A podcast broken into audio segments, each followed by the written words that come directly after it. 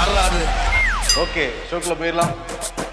Welcome to the imperfect show ஆக bro bro நம்மவர்கள் skit முடிஞ்சுச்சு. ஸ்கிரிப்டுக்கு வாங்க. ஸ்கிரிப்டுக்கு ஸ்கிரிப்டுக்கு வந்துட்டுமா? ஆ, வந்துட்டேனா? வந்துட்டீங்க வந்துட்டீங்க. சரி ஓகே. நேத்து வந்து நம்ம ஷோல நேயர் ஒருத்தர் நம்ம நண்பர் ஒருத்தர் சதீஷ்ங்கிற ஒருத்தர் கமெண்ட் பண்ணியிருந்தாரு. ம். பிரதமர் மோடியை பிரபல ரவுடி வரவேற்ற நிகழ்வுன்னு போட்டு இது வந்து ட்ரூ ஆர் ஃபேக் அப்படின்லாம் வந்து போட்டிருக்காரு. என்ன? உண்மைதான். ட்ரூ ஆமா. ட்ரூ தான் உண்மைதான். சொல்றதுக்கே நமக்கு கஷ்டமா இருக்கு.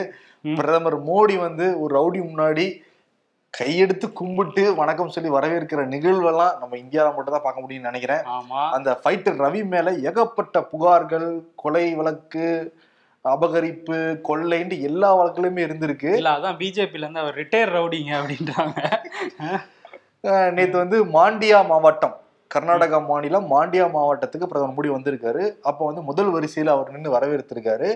இதை காங்கிரஸ் கட்சிக்காரெல்லாம் எடுத்து போட்டு பாத்தீங்களா? பிரதமர் மோடி வந்து ரவுடிக்கு வணக்கம் வைக்கிறது நாட்டுக்கே பெரிய தலைகுனிவு அப்படின்லாம் வந்து சொல்ல ஆரம்பிச்சிட்டாங்க ம். அந்த ரவுடி தரப்புல இருந்து சாரி முன்னாள் ரவுடி அவரு பிஜேபி நினைச்சாலே முன்னாள் ரவுடின்லாம் சொல்ல வேண்டியதா இருக்கு. ஆமா இங்க தமிழ்நாட்டுல கொஞ்ச நாள் இந்த ரவுடிகள்லாம் சேர்த்துக்கிட்டு இருந்தாங்கல்ல. ஆமா. இப்ப அங்க வேற கர்நாடக சிங்கம் போயிருக்காரு. ஒருவேளை அவர் எதுவும் சேர்த்து விட்டுருக்காரா? தெரியல. அவர் என்ன சொல்றாருன்னா நிறைய வழக்கெல்லாம் இருந்துச்சு. அதெல்லாம் உண்மைதான். பட் ஆனா இப்போ வந்து நான் வெளியே வந்துட்டேன் எல்லாத்துல இருந்துமே இப்ப எப்படி இருக்கும்? உள்ள வந்துட்டாலே வெளியே வந்துரும்ல வழக்கெல்லாம் அப்படிங்கிற. மாதிரி இருக்கு. அதேதான். ஆமா. அவர் அங்க போயிட்டே இருக்காருல்ல அடிக்கடி. அது பெரிய ஏன் அந்த கவலை அப்படின்னா அங்க வந்து உட்கட்சி பூசல் நிறைய இருக்கான் கர்நாடகாவுல. ஆமா. பிஜேபிக்குள்ள. எடியூரப்பா இருக்காருல்ல அவர் வந்து நான் போட்டியிட மாட்டேன்னு சொல்லிட்டா கூட அவர் பையன் விஜயேந்திராக்கு வந்து சீட்டு கேட்டுட்டு இருக்காராம். இவங்க தான் போற இடத்துல எல்லாம் வாரிசு அரசியல் வாரிசு அரசியல்னு சொல்றாங்கல்ல. இப்ப நம்மளே சீட்டு கொடுத்தா அது நமக்கே ஆப் ஆயிடும் அப்படின்னு சொல்லிட்டு கொடுக்க மறுத்துட்டு இருக்காங்களாம். அதனால பெருசா வந்து எடியூரப்பா கிளம்பலாம் வரும் நாட்கள்ல அப்படின்றாங்க. அந்த பயத்துல தான் தொடர்ச்சியா போயிட்டு இருக்காங்க இது பத்தாததுக்கு ஊழல் கமிஷன் போயிட்டு இருக்குல்ல பிஜேபி அரசாங்கமே அங்க கர்நாடகால. போயிட்டு இருக்காங்க இன்னொன்னு எனக்கு ஒரு லாஜிக் புரியவே இல்லை. எடியூரப்பா மகனுக்கு மட்டும் தான் முத முதல்ல சீட்டு தர மாதிரியும் மத்தா பண்றாங்க மேலிடம் எவ்வளோ பேர் இருக்காங்க? நம்மளே ஜூனியர் விடன்ல யார் யாரோடைய வாரிசுகள்லாம் இப்பயே போஸ்ட் இருக்காங்க எவ்வளவு பேர் மினிஸ்டர் இருக்காங்க நம்மலாம் எழுதணும் அதை. ஆமா எழுதணும். ஆனா வந்து என்னன்னா அங்க மதச்சார்பற்ற ஜனதாதளம் அந்த கட்சியோட தேவகவுடா இருக்காருல்ல அவரோட பையன் வந்து குமாரசாமி தான் அங்க ஃபுல்லா பாத்துட்டு இருக்காரு. அவரை வந்து இவங்க சொல்றது எல்லாமே வாரிசு அரசியல் வாரிசு அரசியல் தான். இப்ப அவரை சொல்லிட்டு நம்ம எடியூரப்பா பையனுக்கே கொடுத்தோம்னா நமக்கே பேக். ஃபயர் ஆயிடும் அப்படின்னு அந்த இடத்துல மட்டும் லாஜிக் பாக்குறாங்களா? அந்த இடத்துல மட்டும் பாக்குறாங்க. பார்த்தா மொத்தமா தானே லாஜிக் பார்க்கணும் ஒரு இடத்துக்கு மட்டும் லாஜிக் பார்ப்போம் இன்னொரு இடத்துல பார்க்க மாட்டோம். அப்படின்னாலே தேர்தல் ஸ்டன்ட்னு புரிஞ்சுக்க முடியுது. புரிஞ்சுக்க முடியுது. அது கர்நாடகாவை பத்தி பேசும்போது ஹவேரி அப்படிங்கிற மாவட்டத்துல இந்து அமைப்புகள்லாம் வந்து வரிசையா பேரணி நடத்தியிருக்காங்க. நேத்து அதுல என்ன பண்ணியிருக்காங்க? இஸ்லாமிய வீடுகள் மசூதிகள் மேலாம் கல் எறிஞ்சு தாக்குதல் நடத்தியிருக்காங்க. இப்போ இதையும் வந்து காங்கிரஸ் கையில எடுத்துக்கிட்டு பிஜேபி அரசாங்கம் வந்து என்ன பண்ணுது பாருங்க அப்படின்னு சொல்றாங்க. இங்க இருக்கிற உடன்பிறப்புகள்லாம் அதை போட்டுட்டு ம். இதுக்கு தான் நாங்க ஆர்எஸ்எஸ்க்கு அனுமதி கொடுக்க மாட்டேங்கிறோம்னு அவங்களும் ஒரு பக்கம் கிளம்பி இருக்காங்க இல்ல மத வெறுப்பை தூண்டுறது நிச்சயமா அது ஆபத்துல தான் போய் முடியும். இப்ப தேர்தல் நெருக்கத்துல இந்த மாதிரி விஷயங்கள் எல்லாமே அது இக்கட்டான சூழ்நிலை தான் போய் முடியும். இந்த மாதிரி இந்த கேன்சர்லாம் ஆரம்பத்திலேயே இந்த வெட்டி எரிஞ்சிடணும். இல்லாட்டி மிகப்பெரிய ஆபத்து தான் நம்ம நாட்டுக்கே. முக்கியமா இந்த ரவுடிகள் இவங்களெல்லாம் எங்க போய் புகார் கொடுக்கணும்? நம்ம காவல்துறையில தானே புகார் கொடுக்கணும். நாடாளுமன்றத்தில் ஒரு தரவுகள் வெளியாயிருக்கு. மொத்தம் இருபத்தெட்டு மாநிலங்கள் எட்டு யூனியன் பிரதேசங்கள்ல பதினேழாயிரத்தி ஐநூத்தி முப்பத்தஞ்சு காவல் நிலையங்கள் இருக்கு. இந்த காவல் நிலையங்கள்ல இப்ப ஏதாவது ஒரு ஆபத்துன்னு வச்சுக்கோங்க நமக்கே நம்ம என்ன. பண்ணுவோம்? அந்த ஸ்டேஷன் டக்குன்னு கால் பண்ணுவோம். இந்த இவ்வளவு ஸ்டேஷன்ல. முன்னூ அறுநூத்தி முப்பத்தெட்டு காவல் நிலையங்கள்ல தொலைபேசி கூட இல்லையாம்பா? இல்லையா? தொலைபேசி கூட இல்லையா? தமிழ்நாட்டை பொறுத்தவரை இந்த நிலைமை கிடையாது. தமிழ்நாட்டுல மொத்தம் ரெண்டாயிரத்தி இரநூத்தி தொண்ணூத்தி ரெண்டு காவல் நிலையங்கள் இருக்கு. சிசிடிவி கேமராக்கள் தான் இல்ல. அது எவ்வளவு இல்லைன்னா எழுநூத்தி பதினாலு காவல் நிலையங்கள்ல சிசிடிவி கேமரா இல்ல. எதுக்காக தகவல் நம்ம சொல்றோம்னா சாத்தான் குளம் சம்பவம் யாருமே மறந்திருக்க முடியாது. சாத்தான் குளம் அந்த சம்பவத்துக்கு பிறகு தமிழ்நாடு காவல்துறை வந்து தமிழ்நாடு அரசே வந்து எல்லா காவல் நிலையங்களையும் சிசிடிவி கேமரா நிச்சயம் பொருத்தணும் அப்படின்னு சொல்லியிருந்தாங்க. அதற்கு பிறகும் தமிழ்நாட்டுல ஏழ்நூறு சொச்சம் காவல் நிலையங்கள்ல சிசிடிவி இல்லை அப்படிங்கிறது ரொம்ப வருத்தத்துக்குரிய ஒரு செயல் தான். இது கூட சிசிடிவி தான் இல்ல. ஜார்க்கண்ட்ல மொத்தம் ஐநூத்தி அறுபத்தி நாலு போலீஸ் ஸ்டேஷன் இருக்கு. அதுல செல்போன் இல்லாத போலீஸ் ஸ்டேஷன் இருநூத்தி பதினொன்னு. செல்போனா டெலிபோனா சார் டெலிபோனே இல்ல. செல்போன் அவங்க எல்லாம் வச்சிருப்பாங்க வச்சிருப்பாங்க, telephone இல்லையா? இருந்தா கூட டெலிபோன் இருக்கணும் அதே மாதிரி அசாம்ல வந்து நூத்தி இருபத்தாறு ஸ்டேஷன்ல டெலிபோன் இல்ல மணிப்பூர்ல அறுபத்தி நாலு ஸ்டேஷன்ல இல்ல பஞ்சாப்ல அறுபத்தி மூணு ஸ்டேஷன்ல இல்ல மேகாலயால அறுபது ஸ்டேஷன்ல இல்ல. இதே மாதிரி வெஹிக்கிள் வாகனங்களே இல்லாத ஒரு இதுலயுமே ஜார்க்கண்ட் தான் முதலிடம் பிடிக்குது. நாற்பத்தேழு ஸ்டேஷன்ல வந்து வாகனங்களே இல்லையாம். ஓஹோ நடந்து போயே பிடிப்பாங்களா? ஆமா. இதை தாண்டி உத்தரப்பிரதேசத்துல மொத்தம் அங்க வந்து ஆயிரத்தி எழுநூத்தி எண்பத்தி மூணு காவல் நிலையங்கள் இருக்கு. இது பாருங்களேன் தமிழ்நாடு எவ்வளவு பாதுகாப்பா இருக்கு நம்ம சொல்ல வேண்டியது இருக்கு. இங்க வந்து நாடாளுமன்ற தொகுதின்னு பாக்குறப்ப நாற்பது. நம்ம கூட டபுள் மடங்கா இருக்கு உத்தரப்பிரதேசம். அங்க. நம்மளோட காவல் நிலையம் கம்மியா தான் இருக்கு. எண்பது ஆக்சுவலி உத்தரப்பிரதேசத்துல முப்பத்தொன்பது பிளஸ் ஒன்னு முப்பத்தொன்பது பிளஸ் ஒன்னு அங்க எவ்வளவு ஸ்டேஷன்னா ஆயிரத்தி எழுநூத்தி எண்பத்தி மூணு தான். ஒயர்லெஸ். இந்த ஒயர்லெஸ்ஸே இல்லாம இருக்கிறது மொத்தம் நூத்தி எழுபத்தி அஞ்சு நூத்தி எழுபத்தஞ்சு கிட்டத்தட்ட பத்து பர்சன்ட் இல்லங்க. இந்த. லட்சணத்துல இருந்தா அவங்க கேட்டா ஊபி மாடல் தான் பெரிய மாடலுங்கிறாங்க நமக்கு புரியவே இல்லை இல்ல ஆனா யூபில எல்லா ஸ்டேஷன்லயும் ஒண்ணு இருக்கும். என்னன்னா புல்டோசர் அதை வச்சுதானே இது பண்ணிட்டு இருக்காங்க புல்டோசர் இருந்தா போதுமா? ஆமா. சரி இந்த நாடாளுமன்றத்தை பத்தி பேசும்போது இன்னைக்கும் வந்து அந்த ரிப்பீட் தான் நடந்திருக்கு. என்னன்னா முத நாள் பண்ணாங்கல்ல. வருவாங்க ரெண்டு தரப்பு எம்பிக்களும் பிஜேபி எம்பிக்கள் வந்து ராகுல் காந்தி மன்னிப்பு கேட்கணும்னு சொல்லுவாங்க. இந்த பக்கம் வந்து அதானியை பத்தி பேசுங்கம்பாங்க. அவை ஒத்தி வைப்பாங்க. இதே ரிப்பீட்டா நடந்துட்டு இருந்துச்சு. இன்னைக்கு மூணாவது நாளும் அதே தான் நடந்திருக்கு. ஹாட்ரிக் போட்டிருக்காங்க. நம்மளோட வரிப்பணம் எல்லாமே வீணா போய்கிட்டு இருக்கு ஆமா, நாடாளுமன்றத்துல. போயிட்டு இருக்கு இன்னொரு பக்கம் அந்த அதானி விவகாரத்தை வந்து அமலாக்கத்துறை விசாரிக்கணும்னு சொல்லி எதிர்க்கட்சியை சேர்ந்த பதினெட்டு கட்சிகளை சேர்ந்த இருநூறு எம்பிக்கள் கிட்டத்தட்ட அவங்க எல்லாம் நாங்க பேரணியா போக போறோம் அமலாக்கத்துறை அலுவலகம் வரையும். அப்படின்னு சொன்னோன்னா அந்த நாடாளுமன்றத்துக்கு வெளியே இருக்க அந்த விஜய் சவுக் பகுதியில நூத்தி நாற்பத்தி நாலு தடை போட்டாங்க. இவங்க போகக்கூடாது அப்படின்ட்டு. அதுக்கப்புறம் போலீஸையும் எல்லா இடத்துலயும் குவிச்சிட்டாங்க. அமலாக்கத்துறை அலுவலகம் இங்க பா பார்லிமெண்ட்டுக்கு வெளியன்ட்டு. அதனால அந்த பேரணி போக முடியாட்டி நாங்கள் இங்கேருந்து குரல் கொடுப்போம்னு சொல்லி கொடுத்துட்டு இருக்காங்க கார்கே என்ன பேசியிருக்காருன்னா எல்ஐசி எஸ்பிஐ இந்த மாதிரி வங்கிகளோட பணமெல்லாம் ஒரே ஆள் வந்து அழிச்சிருக்காரு. மக்கள் நம்பி போடுற பட பணத்தெல்லாம் இந்த அரசு வந்து ஒரு ஆளுகிட்ட கொண்டு போய் கொடுத்துருக்கு அப்படின்னு சொல்லி காட்டமாக பேசியிருக்காரு. தொடர்ந்து அதானி விவகாரத்தை நாங்கள் விடமாட்டோம் அப்படின்னு சொல்லிட்டு இருக்காங்க அவங்களும் ராகுல் காந்தி மன்னிப்பு கேட்காம நாங்கள் விடமாட்டோம்ட்டு ஒரு அமளி தான் போயிட்டு இருக்கு ஏப்ரல் ஆறு வரைக்கும் இதேதான் தொடர்கதையா நடக்குங்கிறது தெள்ள தெளிவா தெரியுது. நாடாளுமன்றத்துல மக்கள் பிரச்சனைய பேசுங்கன்னா இந்த மாதிரி ஜனநாயக போக்கே இல்ல இல்ல ஆமா அதானி பிரச்சனையை பத்தி எழுத்துப்பூர்வமா ஒரு பதில் சொல்லியிருக்காங்க நிர்மலா சீதாராமன் மக்களவையில. என்ன சொல்லியிருக்காங்கன்னா இந்த மாதிரி ஆர்பிஐ விதிப்படி ஒரு நிறுவனம் வாங்கின கடன்களை வந்து வெளியிட முடியாது. அதை விவரங்களை அப்படின்ட்டு ஒருத்தர் எம்பி ஒருத்தர் கேட்டதுக்கு இது பதில். அதானி எவ்வளவு கடன் வாங்கியிருக்காரு? அப்படின்னு கேட்டதுக்கு. என் கோச்சு பாருங்களா இல்லையா எங்க முதலாளி. முதலாளி நான் சொல்றது நீங்களே புரிஞ்சுக்கோங்க. புரிஞ்சுக்கோ இல்ல எனக்கு கன்ஃபியூஸ் ஆயிடுச்சு. இப்ப மோடியை சொல்றா அதானியை சொல்றதானு ஆமா யார சொல்றதுன்னு தெரியல. ஆனா எதிர்க்கட்சிகள்லாம் வந்து அப்படி ஒரு சட்டம் இருக்குன்னா அதை மாத்துங்க. மக்கள் வந்து தெரிஞ்சுக்கணும்ல. அவங்க கொடுக்குற பணம் தானேன்னு சொல்லி சொல்லிட்டு இருக்காங்க. பாப்போம் என்ன பதில் சொல்றாங்கன்னு. உலகம் முழுவதும் நடக்கிற இந்த சம்பவம் வந்து ரொம்ப அதிர்ச்சிகரமா தான் இருக்கு. சமீபத்துல ஒரு சக பயணி மேலேயே ஒரு பெண் பயணி மேலேயே ஒருத்தர் வந்து சிறுநீர் கழிச்சாரு சர்ச்சையாச்சு.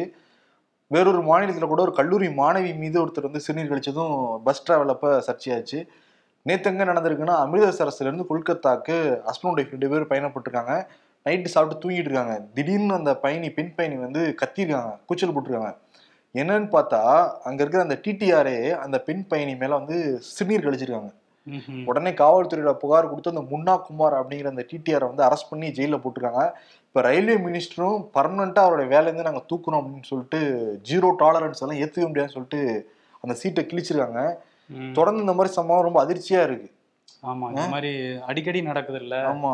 அதிர்ச்சியா தான் இருக்கு. இந்த ரயிலை பத்தி பேசுறப்ப டெல்லி மெட்ரோ ரயில் கார்ப்பரேஷன் ம். அவங்க என்ன பண்ணாங்கன்னா அறிவிப்பு வெளியிட்டிருக்காங்க. நம்ம சென்னை மெட்ரோல எல்லாம் போறப்ப அந்த சில பொருட்களை எடுத்துட்டே போக கூடாது. ஆமா கத்தி மாதிரியான பொருட்கள்லாம் எடுத்துட்டு போக கூடாது. ஆமா அதே மாதிரி ஈஸியா எளிதா பத்து பத்துங்களா அந்த fire ஆகுற ஃபயர் ஆகிறது பொருட்களை. எடுத்துட்டு போக கூடாது. இப்ப என்னன்னா அங்க என்னன்னா இந்த ரூல்ஸ் எல்லாம் இருக்கு. அதுதான் இன்னொரு ரூல்ஸ் கொண்டு வந்திருக்காங்க. என்ன ரூல்ஸ் டான்ஸ் ஆடக்கூடாதான். ஓ. ரீல்ஸ் பண்ணக்கூடாதான் டெல்லி மெட்ரோல ஏன்? நிறைய பேர் அங்க டிஸ்டர்ப் பண்ணிட்டு இருக்காங்க. ஆமா எல்லாம் நவருங்க நவருங்க. அப்படின்னு இலசுகள் ஃபுல்லா ரீல்ஸ் போட டிக்டாக் போடன்ட்டு சொல்லி எல்லாம் தொடர்ந்து கம்ப்ளைண்ட் மேல கம்ப்ளைண்ட்னா வந்து உத்தரவு போட்டாங்க டெல்லி நம்ம ஆடிட்டு இருந்தோமே அந்த மாதிரியா? அந்த மாதிரி நிறைய பேர் ஆடிட்டு இருக்காங்க போல டெல்லியை. பத்தி பேசும்போது உலகில மாசடைந்த நகரங்கள் இருக்கும்ல அதுல முதல் ஐம்ப- ஐம்பது நகரங்கள்ல முப்பத்தொன்பது நகரங்கள் இந்திய நகரங்கள். அதுல நாலாவது இடத்துல இம்ப்ரூவ்மெண்ட் ஆமா நாலாவது இடத்துல டெல்லி இருக்கு. அதுக்கு முன்னாடியே மூணாவது இடத்துல ராஜஸ்தானை சேர்ந்த பிவாடி அப்படிங்கிற நகரம் வந்து இருக்கு.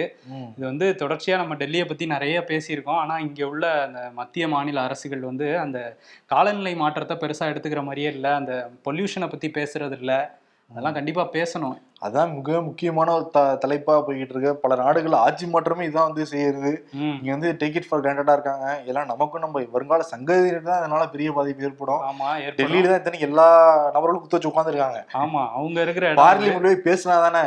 அங்கேயும் சண்டை தான் போட்டுட்டு இருக்காங்க. ஆமா. சரி மகாராஷ்டிராவுக்கு வருவோம். அங்க என்னன்னா ஓபிஎஸ்க்காக ஒரு மிகப்பெரிய போராட்டம் வந்து ஓபிஎஸ்க்காக அங்க எதுக்கு போராட்டம் நடக்குது. OPS old pension scheme. அதுக்கு வந்து கொண்டு வரணும்னு சொல்லி அங்க அரசு ஊழியர்கள்லாம் வந்து பதினேழு லட்சம் பேர் வந்து போராட்டத்தை தொடங்கியிருக்காங்க வேலை நிறுத்த போராட்டத்தை.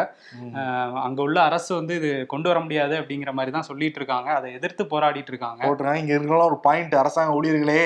இங்க இருக்கிற அரசாங்கமும் வாக்குறுதி கொடுத்துருந்தாங்க. அது ஆல்ரெடி ஜாக் ஜாக்டோ ஜியோ வந்து தொடர்ந்து போராட்டம் தான் பண்ணிட்டு இருக்காங்க. பார்ப்போம்.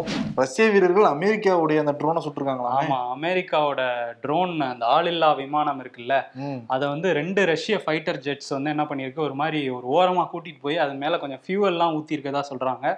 ஃபியூவல் ஊத்திட்டு கிராஷ் பண்ணி அப்படியே வெடிச்சு வெடிக்க வச்சிருக்கதா சொல்றாங்க. அந்த பார்ட்ஸ் எல்லாம் பிளாக் சீல விழுந்திருக்கு. இதை யார் சொல்லியிருக்கா அப்படின்னா யூரோப்பும் அமெரிக்காவும் ஜாயிண்டா ஒரு கண்ட்ரோல் ரூம் வச்சிருக்காங்க. அந்த இதுல இருந்து தகவல் வெளியாயிருக்கு. அமெரிக்கா வந்து இதை வன்மையா கண்டிச்சிருக்காங்க. ரஷ்யா வந்து தெரியாம நடந்த ஆக்சிடென்ட்டா இருக்கலாம் அப்படின்னு சமாளிச்சுக்கிட்டு இருந்தாங்க. இருந்தா கூட அமெரிக்கா வந்து இதை நாங்க ஏத்துக்க மாட்டோம். பிளான் பண்ணி தான் நடந்திருக்குங்கிற மாதிரி அவங்க நாங்க விசாரணை நடத்துவோம்னு சொல்லியிருக்காங்க. இது இன்னொரு பிரச்சனையா இருக்கு. ஏற்கனவே எல்லா நாடுகளும் மோதிட்டு இருக்கு. இப்ப திரும்ப ரஷ்யாவும் இந்த விவகாரத்துல மோதல் ஆல்ரெடி ரஷ்யா உக்ரைனுக்கும் சண்டை உக்ரைனுக்கு சப்போர்ட் பண்ணது யூஎஸ். யூஎஸ் உடைய ட்ரோனே போட்டு ரஷ்யா அடிச்சிருக்குன்னா என்னமோ நடக்க போகிற சமிகை மட்டும் தான் வந்து தெரியுது.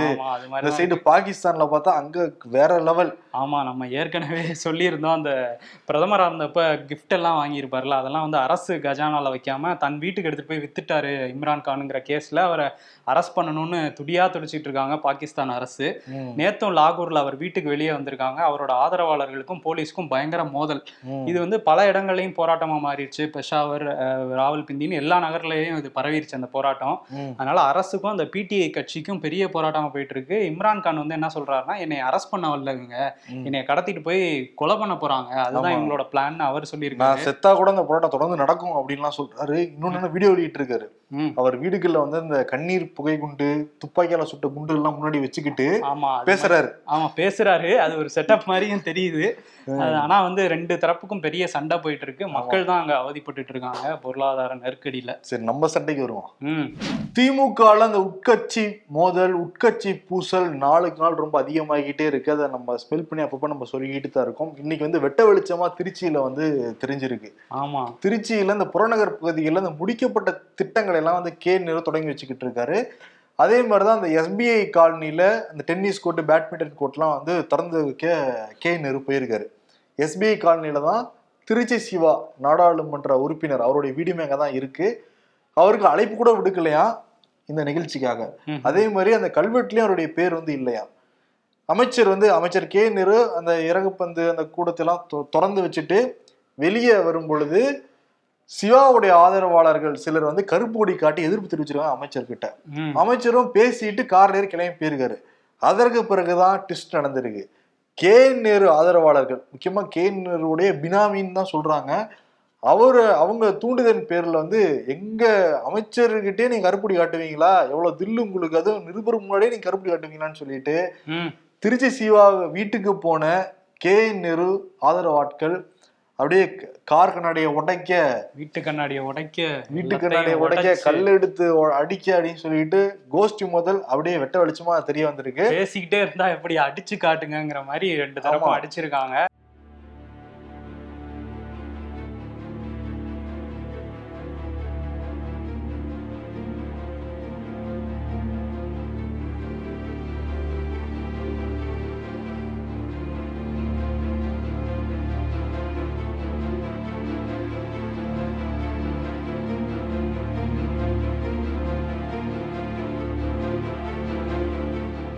இது காவல்துறையும் வந்து கருப்பு கொடி காட்டினவங்களை தூக்கி முன்னாடி ஸ்டேஷன்ல வச்சாச்சு ஒரு பத்து பேரை. அதற்கு பிறகு இவங்களையும் இந்த கல்லெடுத்து அடிச்சாங்கல்ல? ஆமா. இவங்களையும் தூக்கிட்டு உள்ள போய் வைக்க காவல் நிலையத்திலேயே அடிச்சிருக்காங்கப்பா. ஆமா அடிச்சு அதுல ஒரு பெண் காவலர் வேற காயமடைஞ்சிட்டு தான் சொல்றாங்க. இந்த மாதிரி ஒரு காவலர்களுக்கே ஒரு பதற்றமான சூழல் ஏற்பட்டிருக்கு. ரெண்டு தரப்பும் மாறி மாறி அடிச்சுக்கிறாங்க ஸ்டேஷனுக்குள்ளே. காவலர்களுக்கு பாதுகாப்பு இல்லைன்னு சொல்றீல யார்கிட்ட அடிச்சாங்க இவங்க?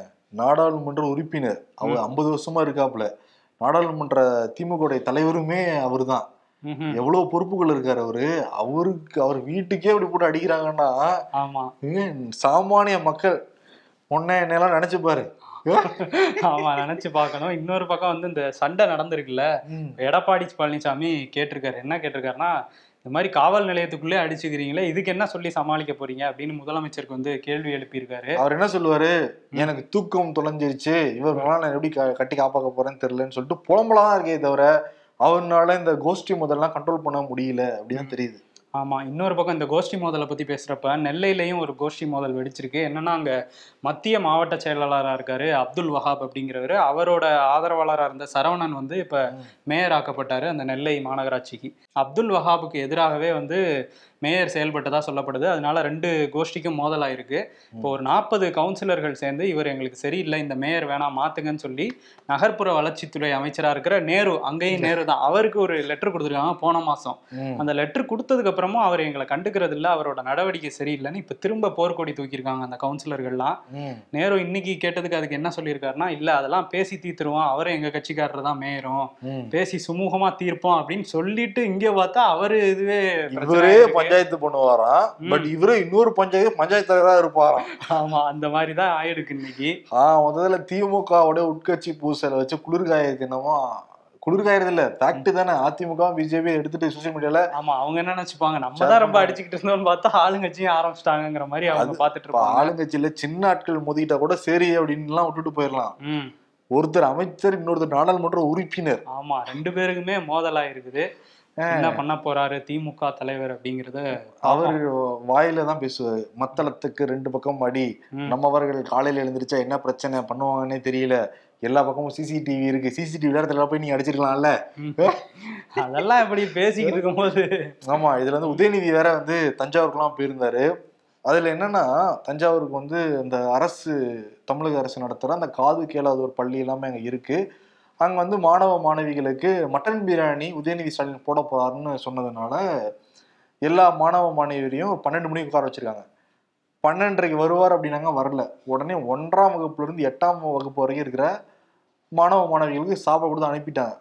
அதுக்கப்புறம் ஒன்பதாம் வகுப்புல இருந்து பன்னெண்டாம் வகு- வகுப்பு வரையும் இருக்கிற மாணவர்கள் உட்கார வச்சுக்கிட்டு இதோ வராரு அதோ வராருன்னு சொல்லிட்டு மினிஸ்டர் வராரு மினிஸ்டர் வராருன்னு சொல்லிட்டு சுமார் மூணு மணிக்கு வந்திருக்காரு அவர். மூணு மணிக்கு மேல பேருக்கு ரெண்டு பேருக்கு வந்து ஸ்வீட் கொடுத்துட்டு கிளம்பி இருக்காரு அவ்வளவு நேரம் இந்த மாணவ மாணவிகள் பட்னியா வந்துட்டு இருக்காங்க அதுவும் பாரு சிறப்பு குழந்தைகள் அவங்க. மாற்றுத்திறனாளிகள் அவங்க ம், விழிச்சவால் உள்ள குழந்தைகள் பார்வைத்திறன் சவால் உள்ளவங்க. அவங்க வந்து அமைச்சரை பார்க்க முடியாது அவர் பேசினா கேட்டுக்கவாது செய்வாங்கன்னு சொல்லி அங்க இருக்கிற ஆசிரியர்கள்லாம் நினைச்சிருந்திருக்காங்க. பேச கூட இல்லையா பேச கூட இல்லையா? அப்படியே கிளம்பி போயிட்டாராம் ஏன் இவ்வளவு நேரம் சாப்பாடு கொடுக்கலன்னு கூட கேட்கல? அது எங்களுக்கு வருத்தம் சொல்லி. நம்ம நிருபர்கள்கிட்டயே சொல்லியிருக்காங்க. ஆமா தாயுள்ளும் கொண்ட அரசு அப்படின்லாம் சொல்றாங்கல்ல சமூக நீதி எல்லாருக்கும் அப்படின்னா ஒரு சிறப்பு குழந்தைகள் வந்து மூன்று மூணு மணிக்கு மேல சாப்பிடறதுனால கொஞ்சம் விசாரிச்சிருக்கலாம்ல. எல்லாம் கடனேன்னு செஞ்சா வந்து இப்படிதான் எக்ஸ்போஸ் ஆகும். எல்லாமே பப்ளிசிட்டியா இருந்தா என்ன பண்ண முடியும்? ஆமா? அதே மாதிரி உதயநிதி பத்தி பேசும்போது அவர் அந்த ரகசியம் ரகசியம் சொல்லிட்டு இருந்தார்ல ஏதோ தங்கமலை ரகசியம் போலன்னு நினைச்சா கல்வி எங்களோட கல்வி உரிமையை வந்து பறிக்கும் போது அதுக்கு எதிர்த்து குரல் கொடுக்கறது தான் அந்த ரகசியம் அப்படின்னு சொல்லியிருக்காரு. நீட்டை வந்து நீட்டு ரத்துக்காக தொடர்ந்து சட்ட போராட்டம் நடத்துவோம்னு சொல்லியிருக்காரு. சட்ட போராட்டம் நடத்துறதும் ரகசியமா? அதுதானே எடப்பாடி? அதுதான் ஏடிஎம்கேல இருந்து என்ன சொல்றாங்கன்னா நாங்களும் இதுதானே பண்ணோம் இதைத்தான் ரகசியம் சொல்லி ஏமாத்திட்டு இருந்தீங்களான்ட்டு ஏடிஎம்கேல இருந்து கிளம்பியிருக்காங்க. பாத்தியா? நம்பி ஏமாந்துட்டாங்க. நம்ம நம்பலாம் நீட் எக்ஸாம் எழுத போறோம். நிறைய மாணவர்கள் வந்து ஓகே திமுக வாக்களிச்சா நீட்டை ரத்து பண்ணிடுவாங்க போல இருக்கு ஏதோ ரகசியம் வச்சிருக்காங்க போல நம்புனாங்க.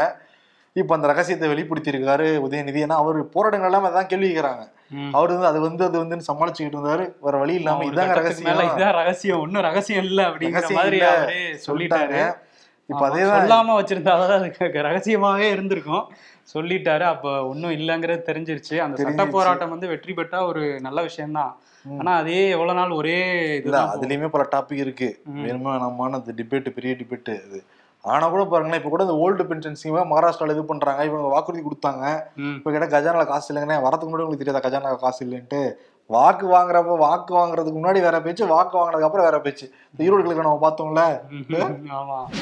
கன்னியாகுமரி பிள்ளங்காலை சர்ச்சில் ஃபாதரா இருக்கவர் தான் பென்டிக் ஆண்டோ. இவர் மேல இவ பாலியல் குற்றச்சாட்டுகள்லாம் வந்து விழுந்திருக்கு. பென்டிக் ஆண்டோவுடைய லேப்டாப்பை சட்டக்கல்லூரி மாணவர் ஒருத்தர் வந்து திருடிட்டு போயிட்டதா காவல்துறையில பென்டிக்கே புகார் கொடுத்திருக்காரு. அந்த மாணவர் வந்து ஆஸ்டின் அப்படிங்கிறவர். அவருடைய தாயார் என்ன சொல்றாங்கன்னா இல்லை இல்லை. அந்த பாதிரியார் பென்டிக்கு வந்து நிறைய பெண்களுக்கு வந்து பாலியல் ரீதியா துன்புறுத்தல் பண்ணியிருக்காரு. அதை தான் என்னுடைய பையன் தட்டி கேட்டான். அதற்காக என்னோட பையன் மேலே பொய் புகார் கொடுத்துட்டாங்கன்னு சொல்லிட்டு பல்வேறு தரவுகளை வேற கொடுத்துருக்காங்க அவங்க. நிறைய போட்டோஸ் நிறைய பெண்கள் கூட வந்து பாதியில் இருக்க மாதிரி போட்டோஸ் எல்லாம் கொடுத்த உடனே இப்போ வந்து ஒரு ஆள் அஸ்க அப்ஸ்கன் ரைட்டை தான் வந்து சொல்றாங்க. ம்ஹும். ஆனா எல்லா மதங்களையும் இந்த மாதிரி சில புல்லுருவிகள்லாம் இருக்காங்க. அதனால மொத்த இதுக்குமே வந்து கெட்ட பேரை உண்டு பண்ற மாதிரி இருக்கு. ஆமா இருக்கு. சரி அந்த விவகாரம் இருக்கட்டும். இந்த பக்கம் அமமுகவோட ஆறாம் ஆண்டு துவக்க விழா வந்து இன்னைக்கு சென்னையில கொண்டாடி இருக்காரு. டிடிவி. அவருக்கு அவரே வந்து மாலையை போட்டுட்டு ஆரம்பிச்சிருக்காரு அந்த விழா. யாரும் மாலை போறதுக்கு இல்லையே. ஆமா அந்த வேன்ல நின்னு பேசினாரு. பேசும்போது என்ன சொல்லியிருக்காருன்னா வேன்லையா. ஒரு இது கூட கிடையாது. மேடை ஒரு மண்டபம் இல்லையா? இல்ல சுத்தி நின்னாங்கல்ல தொண்டர்கள்லாம் நிறைய பேர் வரணுங்கிறதுக்காக. அந்த மாதிரி மண்டபத்துல கொண்டா தெரிஞ்சிடும் நம்ம சுத்தி வேனை சுத்தி இருபது பேர் நில்லுங்க. நம்ம தான் ஆட்சி அமைக்க போறோம்னு முடிவு TT. பேசியிருக்காரு. இன்னைக்கு என்ன சொல்லியிருக்காருன்னா எடப்பாடி பக்கம் வந்து சில பேர் தாவி போயிருக்காங்க நம்ம சைடுல இருந்து. அவங்க எல்லாம் தொண்டர்களே கிடையாது டெண்டர்களுக்காக போனவங்க அப்படின்னு ரைமிங்காலாம் பேசியிருக்காரு. எதை வச்சு அப்படி சொல்லியிருக்காருன்னா மாநில தலைமை நிலைய செயலாளர் உமாதேவன் அப்புறம் வந்து மாநில இளைஞரணி செயலாளர் அன்பரசன்லாம் இந்த விமான நிலைய சம்பவம் இருக்குல்ல. அதுக்கப்புறம் எடப்பாடி பக்கம் போயிருக்காங்க. தென் மா தென் மாநில தென் மாவட்டங்கள்ல முக்கியமான நிர்வாகிகள் இவங்கலாம். அவங்க போனதுனால ரொம்ப அப்செட்ல இருக்காரு. இருந்தா கூட அந்த ஆறாம் ஆண்டு இதை வந்து கொண்டாடி இருக்காரு இன்னைக்கு. ஆறாம் ஆண்டு. அவர்கிட்ட தான் இருந்துச்சு ஆக்சுவலி இந்த லகான். அதிமுக லகானே. சும்மா இருந்தவரை சுரண்டி விட்டு இப்ப பத்து பேர் கூட்டம் போட்டுட்டு இருக்காரு டிடிவி. எப்படி சினிமாவுக்கு வந்து ஆஸ்கர் அவார்டோ அதே மாதிரி புத்தகங்களுக்கு வந்து புக்கர் பரிசு. புக்கர் பரிசு தான் பெரிய விருது. எல்லாருமே அந்த புக்கர் பரிசு யார் வாங்குறாங்கிறத ஒவ்வொரு ஆண்டுமே பார்ப்பாங்க. தமிழ் எழுத்தாளர் பெருமாள் முருகனுடைய ஒரு நாவல் வந்து மொழிபெயர்ப்பு நாவல் வந்து தேர்வு செய்யப்பட்டிருக்கு புக்கர் பரிசுக்கு. அவருடைய பூக்குழி அப்படிங்கிற நாவல் வந்து அனிருத்தன் வாசுதேவன் அப்படிங்கிற நபர் வந்து பயர் அப்படிங்கிற இதுல புத்தகமா வெளியிட்டிருக்காரு. இப்போ செலக்ட் ஆயிருக்கு. ஆமா கிடைச்சதுன்னா பெரிய ஒரு வரலாறு தான் பெரிய ஒரு விஷயமா இருக்கும். அந்த ஐம்பது லட்ச ரூபா பரிசுல எழுத்தாளருக்கும் உண்டு மொழிபெயர்ப்பாளருக்கும் அந்த பங்கு பங்கிட்டு கொடுப்பாங்க. கிடைக்கணும் அப்படிங்கிற வாழ்த்தை வந்து நம்ம சொல்லிக்கலாம். முன்னாடியே வாழ்த்து வந்து சொல்லிக்கலாம். செலக்ட் அந்த கமிட்டிக்கு போயிடுச்சுல இப்ப? ஆமா புக்கர். பரிசு விருது கமிட்டிக்கே போயிருக்குல்ல. ஆமா தேர்வாச்சுன்னா தமிழ்ல இதுதான் முதல் புக்கர் பரிசு பெற்ற ஒரு நாவலா இருக்கும்.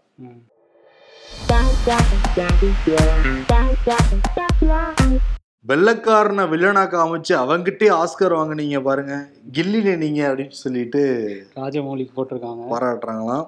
சவுதியின் தமாம் நகரில் பட்டப்படிப்புக்கான தேர்வு எழுதச் சென்ற எண்பத்தி நாலு வயது முதியவர் தேர்வரை கண்காணிப்பாளராக தனது நாற்பத்தைந்து வயது மகன் நியமிக்கப்பட்டதால் ஆச்சரியம். சரி சரி ஷாக் ஆனது போதும். பிட்ட வெளியேடு டாடி அப்படின்றாரு. மகன் அப்பா கிட்ட